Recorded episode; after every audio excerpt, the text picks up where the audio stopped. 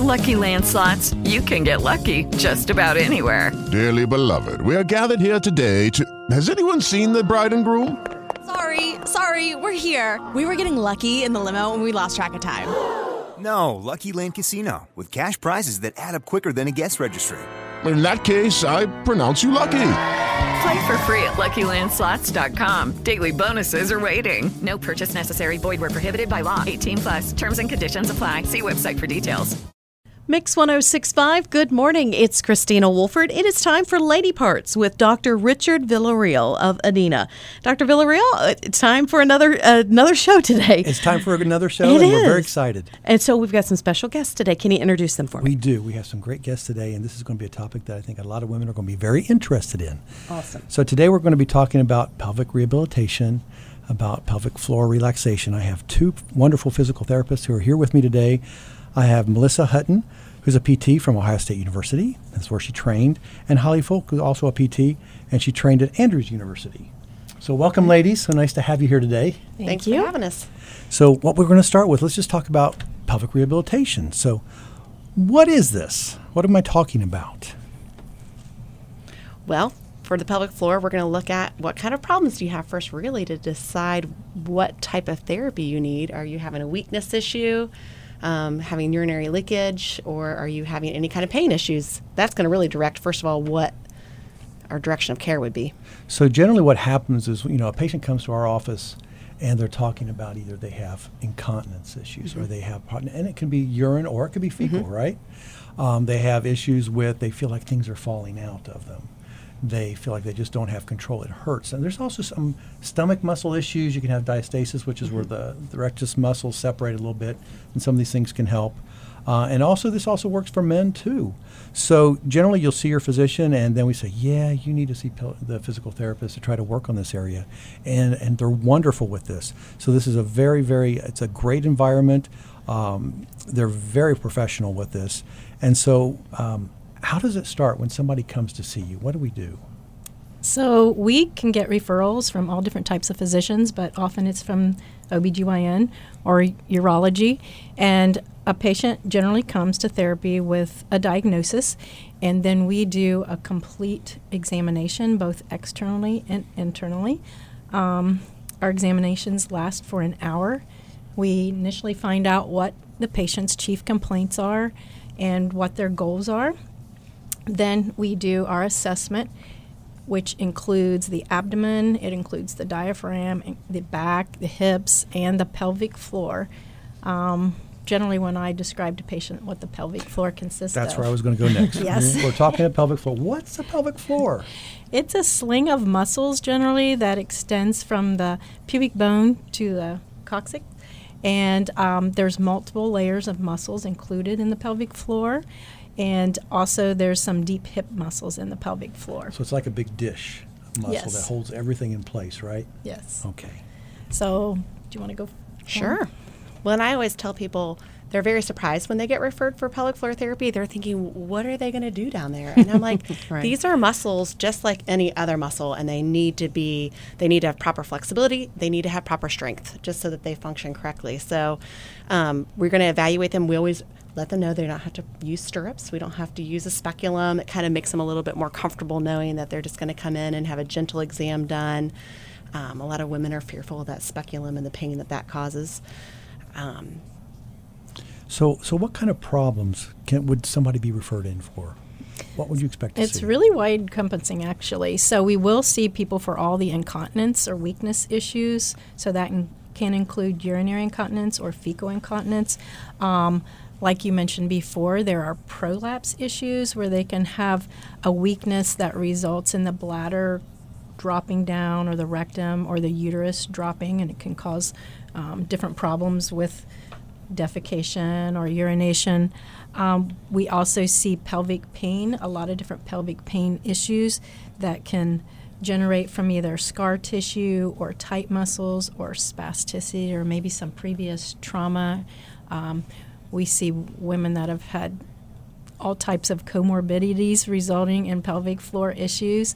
Um, back problems can result in um, pain and dysfunction. So when we do the evaluation, we really have to assess all those areas to figure out what is actually contributing to it. Um, sometimes we'll have specific pelvic pain diagnoses like uh, coccydynia or Levator-Ani syndrome, vaginismus, vulvar vestibulitis, and these are all diagnoses that come typically from their physician. So, sacroiliac pain is another issue that can contribute to pelvic floor dysfunction, is which is kind of a generic term that encompasses all the different problems that we see. So it can be just about anything. Yes. So when they come in, but you know, when I send somebody over to you, there may be, I say initially I'll send them over just for incontinence or I'll send them over for, well, something is falling down. But then you do your examination, you say, well, they really have this. You know, we have a lot more pain here, or this is something that I can work on. Exactly. That's what I was going to say in conjunction with what Melissa was talking about. Often they come in maybe with stress incontinence, but we get in there and we're palpating the muscles they're very tight, and then they're like, "Well, I have been having pain with intercourse," and we find out they've had constipation for years. All that can lead to dysfunction. We have to release those muscles first so they can actually strengthen them. It's just like a tight, tight shoulder. If you had somebody who was so restricted with a frozen shoulder, you just can't get them out there and do an overhead press ups. You've got to stretch the shoulder first. The same with the pelvic floor. It's just like any other muscle. So we really start with whatever we find, um, Okay. which very often includes a tight muscle or a, Okay, or a and that makes painful sense. muscle. I usually that's what I tell the women. I said, you know, you're so tight here. There's a problem. So we sent over and said, you've got to train the muscles first. You've got to mm-hmm. get the muscles going again before you learn how to relax them. Mm-hmm. So that, that makes total sense. So when you do, they come in, you do an examination. So, um, like you said, there's an external examination, there's an internal examination because you do you have to palpate, you have to figure out where they hurt. You have to see about the prolapse. Is it the bladder coming down? Is it the uterus coming down? Is mm-hmm. the rectum coming down? I mean, there's all kinds of things that can happen, and then, you know, a lot of times you have to figure out the source. Why is this happening? You know, do they have a connective tissue disorder? Mm-hmm. Is it just because of childbirth? Boy, childbirth causes a lot of problems, doesn't it? Absolutely. And you know, uh, and it's not just necessarily just the whole process of having the baby; it's just carrying the baby in the mm-hmm. pelvis that causes the majority of the problems. Mm-hmm. You know, everybody thinks I'll have a C-section; I don't have to deal with this. but that doesn't work. No. no. So they can still have issues. So okay, so somebody comes in. Let's sort of go through an examination. Let's so so people won't be afraid of this. So let's talk about okay. I'm a patient. I'm coming in. I come into your waiting room and I've been referred in. What, where are we going to start? Well, we start with the subjective history first. Like I said, we find out all their comorbidities, when it started, how it started, what they think is contributing to it, find out how it's affecting their their life and how it's affecting their daily activities. So we, we spend actually a lot of time on their history and getting them uh, confident in our ability to take their history and to establish a rapport with them, but also to bring up things that they may not think are related to that. So we do the history first, then we'll do the external examination, which includes checking the flexibility and strength of their hips, the flexibility of their low back area.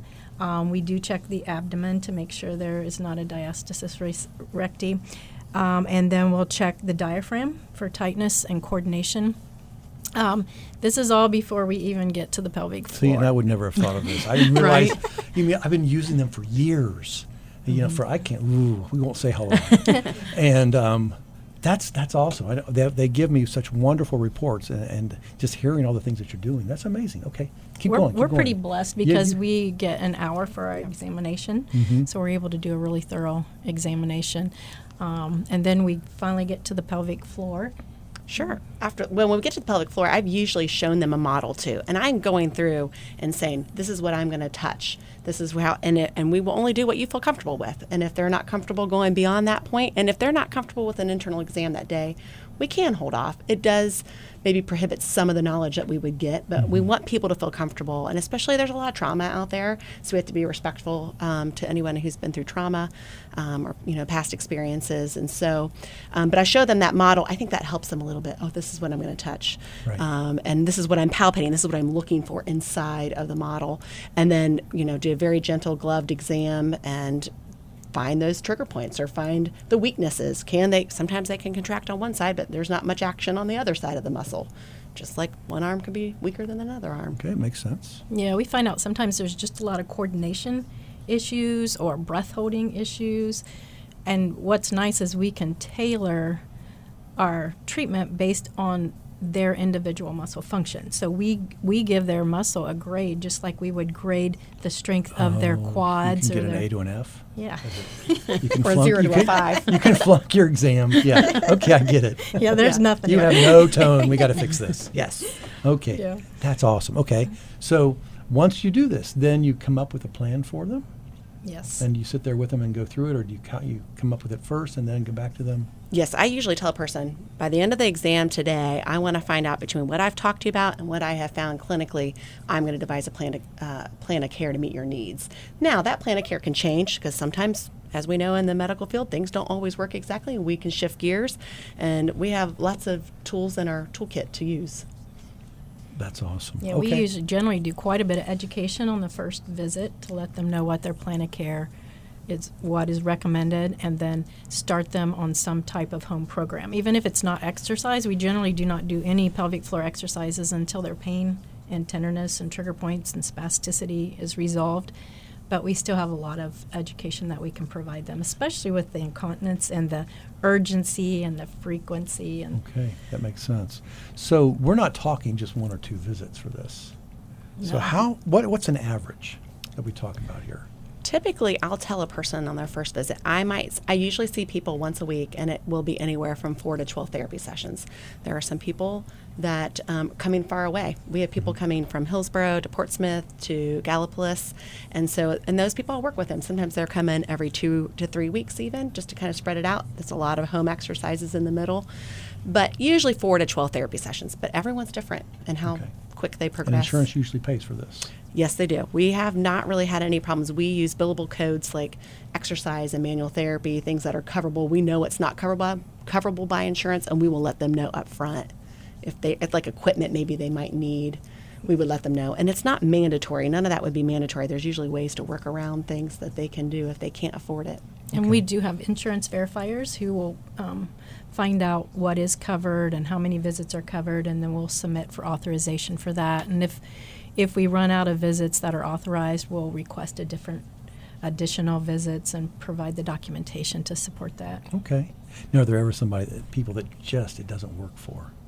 Or do Sure. you always get something out of this? Well, and and generally they do, even if it's education, because people do not even know what is normal for like urination frequency, and so there's always, I feel like, a benefit to patients. And I always tell them that even if they eventually require some type of medication or some type of surgery, their outcome will be better because of what they've gone through in therapy. And, that's true because usually I tell the women before we do any type of surgery, I said you have got to learn how to control these muscles. You've got to be able to do a Kegel. Yes. You have to get over there. So, what's a Kegel? That is a contraction of the pelvic floor. So it's tightening all three sphincters. You need to tighten your rectum, your vagina, and your urethra and pull it up and in. Okay. That's probably the best way to explain it. That's but pretty good.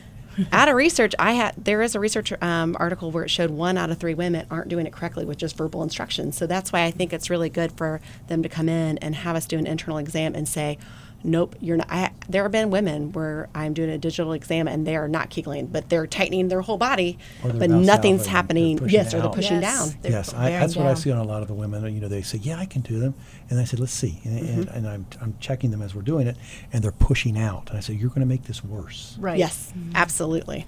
And there are some facilities that, you know, market that they do pelvic floor therapy, but they do not do an internal exam, and that's where I feel like we're we have an advantage because we can really determine um, accurate muscle Okay. function. So let's describe it, because you know I, I was telling you earlier. I said you know when my office staff hear me saying this every day, and so you know when some of them, like Heidi in particular, if you know Heidi, she just laughs all the time. But you know when she does it, she makes a face, and I'm like, "Are you giggling?" you know, You shouldn't see a kegel. I know you shouldn't see it, but she does it, you know, just to do it. But. I'm like, "You're giggling, aren't you?" You know. But um, yes, and, and my staff do it every day when we start talking about. it, They're like, "Yep, we're giggling as we're talking." But yeah, Good for them. So Yes, that's how- great. let's talk about how how do you do a kegel? How do you do one? So that's part of our training is teaching people how to do it. So with the digital assessment, you know, we can give them some manual cueing, you know, Okay. to try to lift my finger or contract or squeeze around my finger. Um, and then we give them multiple cues verbally and manually to allow them to learn how to perform a Kegel correctly. I always tell them it's like a sling, and you're tightening up that sling. You're pulling it up and in, like Holly had mentioned. Okay, and that would probably be one way to tell if you you know if you say, well, I have a little bit of incontinence, but do I have you know relaxation? Do I have you know I don't have good strength of my vagina? That'd be one way to tell. You know, so you could you know try to strengthen around your finger or something like that and see. And uh, if you say oh, that's not so good, then maybe you do need to see somebody. Right. You know, see your, your physician. To, we can get you into the physical therapist. And there are ways when when I send them home because sometimes that coordination was off and they're confused and I'll be there are several things on the bottom of our sheet it'll say like they can try to stop their urine flow midstream. Now I don't want them doing that routinely, but they could try to see if they can. That can give indication if they're kegling correctly. They can sit on a chair and see if they can kind of feel their perineum lifting up away from the chair a little bit. And we also have biofeedback, um, which is uh, we can use surface EMGs or internal probes, and they can watch their contraction on a screen, and we can watch for any substitution patterns that they're That performing. makes sense. So then they can watch themselves and help. You know what's working, what's not working, and tighten here, tighten there. It gives Yes. them a lot of Yeah, feedback, makes both sense. you know auditorily and visually, and they really enjoy that. And we have electrical stimulation That would units. be awesome. I said, if you're one of these competitive type people, then that's perfect for you. Yeah. It is. It's like a game for them. It's it's like a vis- It's like going to a gym and you're looking at yourself in a mirror and watching how you're moving your arms. You're not mm-hmm. just flinging weights around. That that surface EMG lets them see. Oh, this is what a quality contraction looks like. Because a lot of them are lifting up a little bit and then it's just fading out really quick. They're not performing a quality contraction. okay, I like that. With Lucky Land slots, you can get lucky just about anywhere. Dearly beloved, we are gathered here today to. Has anyone seen the bride and groom? Sorry, sorry, we're here. We were getting lucky in the limo and we lost track of time. No, Lucky Land Casino, with cash prizes that add up quicker than a guest registry. In that case, I pronounce you lucky. Play for free at LuckyLandSlots.com. Daily bonuses are waiting. No purchase necessary. Void where prohibited by law. 18 plus. Terms and conditions apply. See website for details. Yeah, and we work on ramp time because I always tell them like if if you are performing a pelvic floor contraction correctly, but it's a split second too late, it's really not functional for you. So we can work on their ramp time, their strength, their endurance, their coordination, how quickly can they relax, their resting tone. We get an idea of what's the resting tone of the muscle because people with pain a lot of times have a high resting tension in their muscles and they don't even realize it. Okay. Well, that makes sense. So they get in there, you, you go through all this, you're doing your examinations, and you say, okay, so at the end of this, we're saying, you've got this issue, this issue, this issue. And so do we work on them all at once? Or we're going to take one at a time? How do, what's the best way to do this? I traditionally, if they're having any issues with constipation or pain, like tenderness, Mm-hmm. spasms, address that first because it's it's similar to any other rehab. If you have a tight, inflexible muscle, you can't expect it to generate much force. Okay. So we deal with that 1st Constipation always Because exacerbates constipation any, will tear everything else down. Absolutely. Yes. So So we always want to fix that. That makes sense. Okay. and then after that, Yeah, after that, then I want to make sure they are coordinating and getting the right pattern of contraction versus relaxation. We want to make sure they're doing both. And then we can start what we call up training or kegling if, if they have any kind of weakness issue So you can send them home with their own. Yeah. and doing Plan. kegels. And traditionally, once we start that strengthening, um, we'll give them a home program, and then they'll come back in a week or two, and we'll upgrade and add to their program. So if you went in for shoulder rehab, I always tell them you wouldn't get one exercise and you're that's it. That's all you need to do. So we give them multiple different types of Kegels, and then we start um, incorporating core exercises and hip exercises and functional exercises into their strengthening. You feel like you're going to the gym, Christina? I, I think this is great that we are able to talk about that. We have a forum like this. I guess even though nowadays things are more out there, I, there are still people out there that they just accept it or they're embarrassed. They don't want to say anything. They don't say anything to their OBGYN. You know, they're like, it's, well, my mom was incontinent. My grandma was. It's Exactly. just, because we had babies and that's just the way it is. And you just have to deal with it. And, and that's great that maybe, maybe you don't. We hear that all the All the time. time. Yes. I tell people it's commonplace, but it should not be accepted. We should we should be able to treat this just like we treat any other problem. And it's quality of life. It's a matter of quality of life. Oh, sure. and the industry of pads And uh, Poise Pads is insane how much money they're making per year, and you spend a lot of money if you have to buy those on a routine basis. Right. There's there's like three things that people typically do when they're having incontinence that help their symptoms but make the problem worse. They usually start drinking less water, which is very unhealthy, and that that makes the urine more concentrated and irritating to the bladder. It can make the bladder shrink and get weak. Um, they start wearing protection. Which also leads to more incontinence because you're subconsciously protected. And then they go to the bathroom more often. So their frequency continues to get worse and worse and worse, and their urgency gets worse and, and, and worse. then in turn, you're shrinking your bladder. So it's a self fulfilling oh, prophecy. You just keep going more and more and more because you've shrunk your bladder down. Now it will fill. I say the bladder's bossy and the colon is lazy. That's usually go. what's That's going on. It works. So, so all kinds of neat things here. But I think the big point that you made is that women shouldn't have to suffer.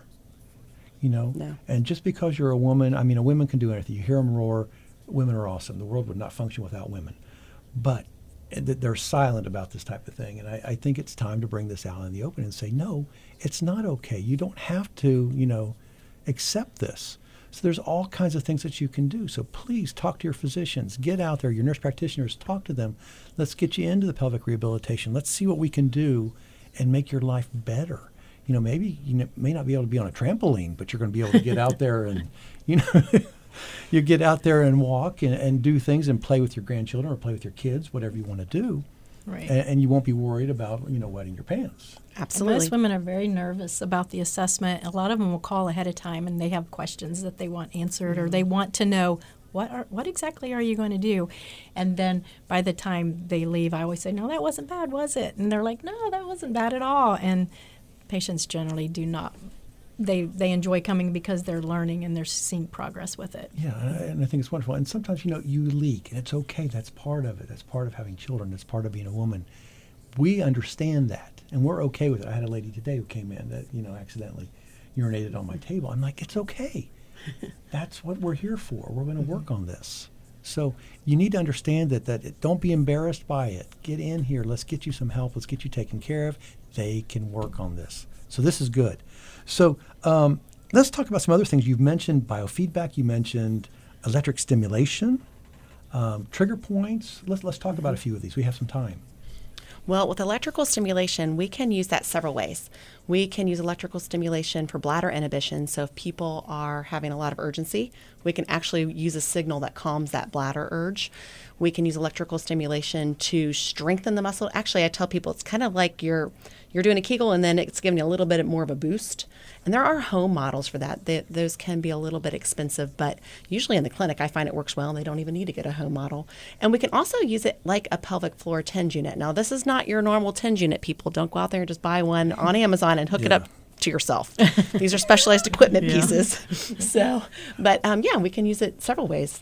Okay. Yeah, I That's saw a commercial on TV just a couple weeks ago for that. It was like a new product. It was like, you know, it helps uh, stimulate the muscles, you know, and everything and helps out. So that's kind of what you guys have, but it, Yes. recommend that you do it in the office. Right. Okay. And we can train people. We in can that. train. So, um, and then manually, we do a lot of manual therapy using our hands or, uh, you know, on the external muscles, we'll use um, massagers to assist with that.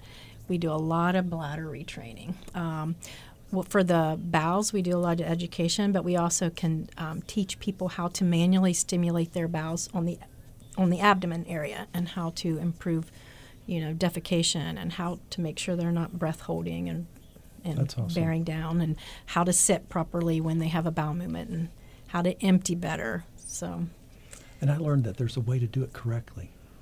So I don't know. Am I doing? I it, I've heard my nurses telling me all the time because some of them have issues with constipation. They tell me they have to bring their knees up. Put a stool under your yeah, feet. they put a stool underneath their feet. I always tell people when humans were created years and years ago, there The were not was put in wrong. The Yeah, valve was in well, wrong. toilets. there weren't toilets, so we were squatting. You Yeah. got to get in the squatting you want your, position. your knees higher than your hips. Okay, helps so, yes, they were they weren't kidding me. I thought they were like what? squatty yeah. potties. Well, Squatty Squatty potty. potty. For Exactly. Christmas, I got all my kids one of those. all There my adult go. kids. Everybody has one at their house. Yeah. And They it, So love it it does can make help. a big difference. Yes, but even we'll you know we'll recommend different diet changes and of course f- check their fluid intake and just education on things that they may not realize that's triggering some of their bowel bladder issues. Okay. Well, let's think. Let's talk about. You just mentioned triggers. So, what other things can trigger some of this pelvic floor dysfunction? So, we talked about um, just pregnancy, having children. So, we talked. You know, pain is one of the other things. Are there some other issues like? I've seen a lot of patients who've come in with, um, they've started having pelvic pain with intercourse because they've had frequent UTIs and yeast infections, where I think the pain from, or, or um, um, vaginitis, where the pain from those infections started to make their muscles guard and tighten up. Because when something hurts, what do we do? We clench, you know, and, Mm-hmm. and tighten up. And then it became a pain pattern with intercourse or any type of penetration using a tampon. It started hurting. And then those patterns don't release. They don't even realize they're holding tension there. And so, even though we're not treating the infection, Right. we can treat the muscle pain that's caused by the infection and then also maybe teach them some vulvar care. A lot of them don't realize, oh, I shouldn't be, um, I need to air out a little bit down there, or what foods can uh, make yeast infection more. So pain with likely. intercourse, though, I think that that's a great thing that you just mentioned. You know, part of the time it, it's vulvodynia.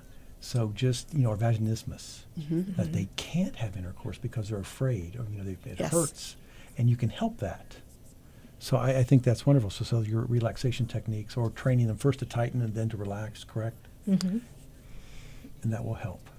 So w- you talked about that. Let's talk about aging process. Is that another one? Yes. Absolutely. You'll see a lot of changes in the vulva, and there's their tissue will get you know thin and um, dry, and so we can teach them education on that, how to care for it, not to use soap when they. A lot of women are are hyper clean. Um, our, as a society, we Which is a bad thing. Yes, yes, because we have good bacteria that helps kill the bad bacteria. So we'll teach them how to take care of the vulva and the perineum and how to, um, you know, after intercourse, what they should do and how to, to stay clean. Okay. Um, and what about overweight, obesity? Can that cause any effect with this? Probably indirectly, um, it probably can, and with the back issues and Increased abdominal girth is known to put more pressure on your bladder too, or and increase um, incontinence. I don't know if I've seen a direct correlation with obesity I'm to pain. asking. And what about you know pelvic surgeries, things like that, scar tissue? Yes, absolutely. We see um, after uh, repairs, sometimes people have problems with retention. I've had um, referrals from the urogynecologist sending people down just to work on stretching the muscles so that they can release urine then because they've been having to self catheterize after a procedure. Well, because after a lot of times when we do the surgeries, you know, with everything falling down, we fix the bladders, the Mm-hmm. rectums, the whole vagina's falling out. We have to make them a little more tight Yep. because they're going to relax. The skin relaxes naturally with the aging Yep. process, with intercourse. So we do intentionally tighten everything up, and sometimes they just scar in a little bit. yeah. yes, Yeah. And so we have to send them over. So that Well, that's yeah. We'll see people after endomet if they have endometriosis, and Mhm. that causes some problems with their fascia and tightness and restrictions, or they've had surgery for that, laparoscopic surgeries, and those that can affect the pelvic floor as well. So, so we've gone over. A, there's a gambit of things that you can do. So Yeah. anything down in the area, um, you can take care of. You know, we didn't even mention you can also take care of men. Absolutely. You know, the pelvic floor in a man also can cause some problems. Mm-hmm. You know, my understanding after um, prostate surgeries, Surgeries. is one. Prostatitis. Prostatitis. Tinnitus. Um, and erectile dysfunction. correct? Yes. So We can fecal incontinence and So the same thing on men. So even though this is a women's show, just to realize that they can also help with men. we Um, can pre pre and postnatal care for women who are having back pain or abdominal pain or pressure.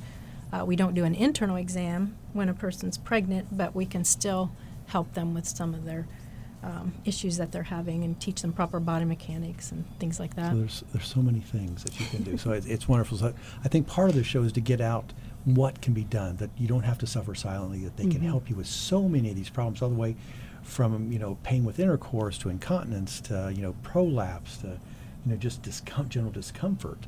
So there, there's so so much that, that can be done.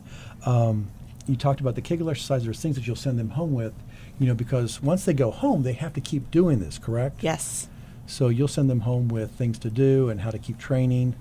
Everything we do is pretty much um, evidence based, And so we know it takes 30 to 80 Kegels a day to get stronger, and it can take up to six months to build up strength. I always tell people you're not going to go to the gym and be a beefcake in a month, so don't mm-hmm. expect your muscles. Some of us aren't going to be beefcakes, so that's okay. so I just, I usually, we usually really see some change, especially if it's a bladder control issue, within anywhere from four to eight weeks. But I really encourage them. You're going to get anywhere from 50 to 100% better typically within six months. And a lot of women can get close to 80 to 100% better. That's awesome. Yes. But even if they're 50% better and they've diminished how many pads they're using per day, I mean, their quality of They're life is so much appreciate better. that. Absolutely. But they have to keep up with it. I have had uh, women come back a few years later where maybe, um, well, I had one lady that got COVID and she hadn't done her Kegels for probably three years before COVID, and then just that wore her down so much the leakage returned, and Right. so she came back. Uh, yeah, all the coughing. She came back and we did rehab again, and now she's leak free. It's just like so- any other muscle. You have to keep training. Keep it You going. have to keep exercising. And the vagina is a big muscle. You have to do this. Yes. So okay. So, it, boy, the half hour went fast. But anyways, let's talk. Is there anything else? I mean, we have covered so much. Is there anything else that you'd like our listeners to know? We'll, we'll go ahead and start. I think if people just have questions about it, we are very, very open to calls. You know, if they're if they want to kind of have someone screen their history for them, even over the phone, and and let them know if we feel like we could be of benefit to them, if we can Okay. give them some information. We're open to that because we realize most people have no idea that this is available. They're they're not expecting to come to physical therapy and get pelvic Makes sense. floor therapy or get an internal exam. So we would rather them be comfortable. okay. and we are listening to what their goals are. What are your goals for this rehab? Are you what are you wanting to see? Are you wanting to see your pain relief? Are you wanting to be able to get down on the floor and play with your grandkids? Are you wanting to play tennis or run again? What what are your goals? Because we want to address those and make sure we're They want to aiming make towards you them. happy and make your life better. I think that's what And- it's all about. And maybe another question people have is um, it's all females doing the treatment, and whoever they're evaluated with, generally that's who they stay with. We do have an, another couple uh, therapists who are trained in the urinary incontinence issues, um, but they stay with us. It's completely private, it's completely confidential, um, and our treatment sessions are 45 minutes, so we have lots of time. So it's very, That's um, awesome. yeah. So it's personalized. Yes. That's what you want. Okay. Right. Well, ladies, we thank you so much for being here today. Thanks. It's such a one. I learned a lot, and I'm sure our listeners did too. So thank you so much. Please, if you're out there listening to us, don't suffer in silence. Get out there. There's help for you. There are wonderful smiling faces are here. They're ready for you. They can help you. All right, and you know, yeah, if you're out there, that's the main thing. Is I didn't know this was available. This is And, great. And so, how can we get a hold of you? right. That's the important thing. Well, we are at Adena uh, Wellness West on 2077 Western Avenue. And you can always call the main hospital line, but our phone number is 740 779 4830.